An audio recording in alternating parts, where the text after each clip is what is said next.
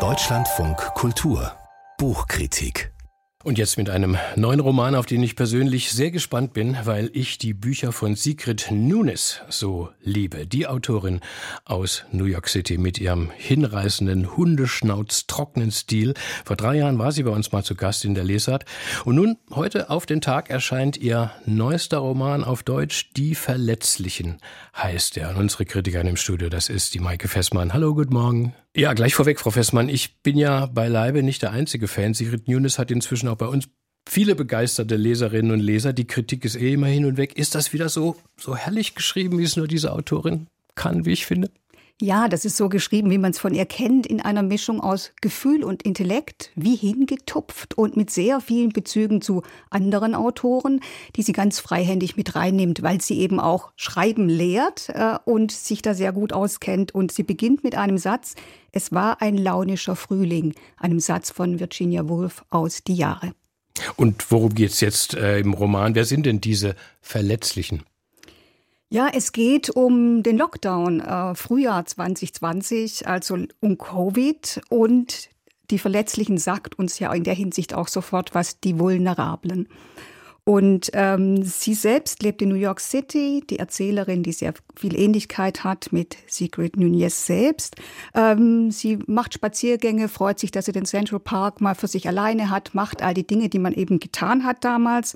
Und dann sagt eine jüngere Freundin so nebensächlich zu ihr: Du kannst zwar frische Luft schnappen, aber du sollst doch nicht herumlaufen. Und das löst bei ihr sowas aus, äh, dieser Ausdruck, als wäre ich eine schrullige, ziellos herumirrende alte Frau.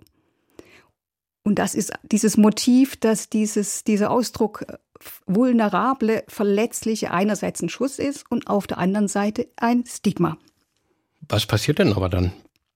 Ja, ähm, die zentrale Achse des Romans ist auch hier ein Tier, ein Papagei.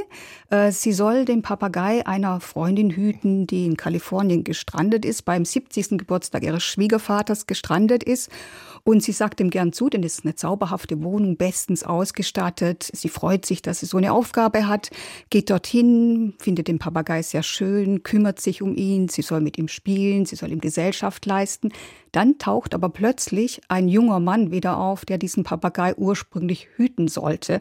Und das passt ihr zunächst überhaupt nicht, dass dieser Mann jetzt auftaucht. Und dann gibt es eine Dreiecksgeschichte. Ich meine, wir haben gerade mit Bodo Kirchhoff über, den, über seinen Roman, wo ein Hund, eine Hündin eine zentrale Rolle spielt, ge, ge, gesprochen. Hat der Papagei eine Rolle? Ich meine, Sigrid Nunez, wie mir einfällt, äh, früheren Büchern kamen eine Katze und eine Dogge vor, die durften auch selber erzählen. Hat der Papagei da eine wichtige Funktion?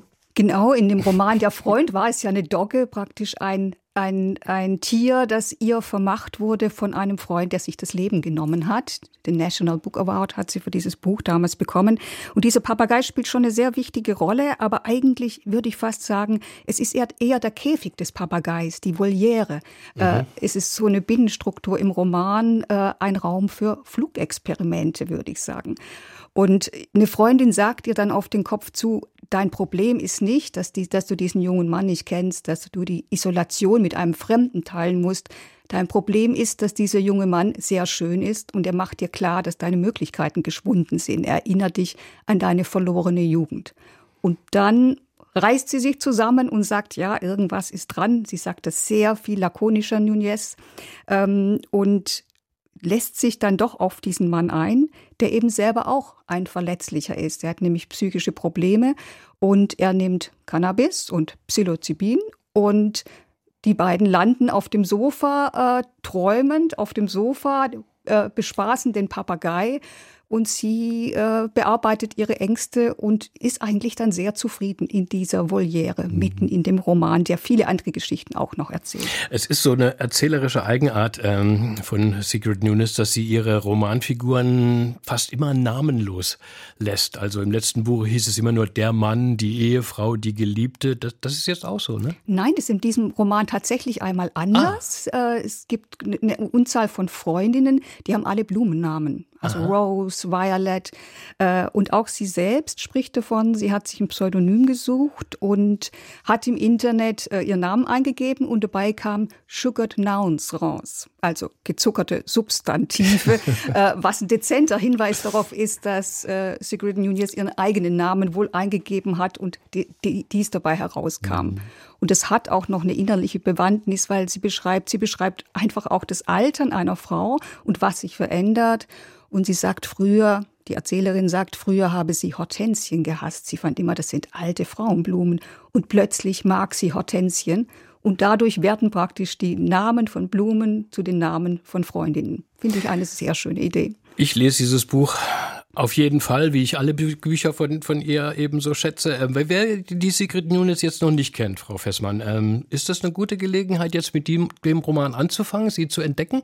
Das ist eine sehr gute Gelegenheit, weil diese Mischung aus Strenge und Spiel sehr gut aufgeht in diesem Roman und eben auch das, was wir erfahren haben in im Lockdown, dass Verletzlichkeit etwas ist, was eben stigmatisiert, andererseits aber auch ein Zeichen für Lebendigkeit ist, für die Schöpfung ist, für die Verbindung von Mensch und Tier.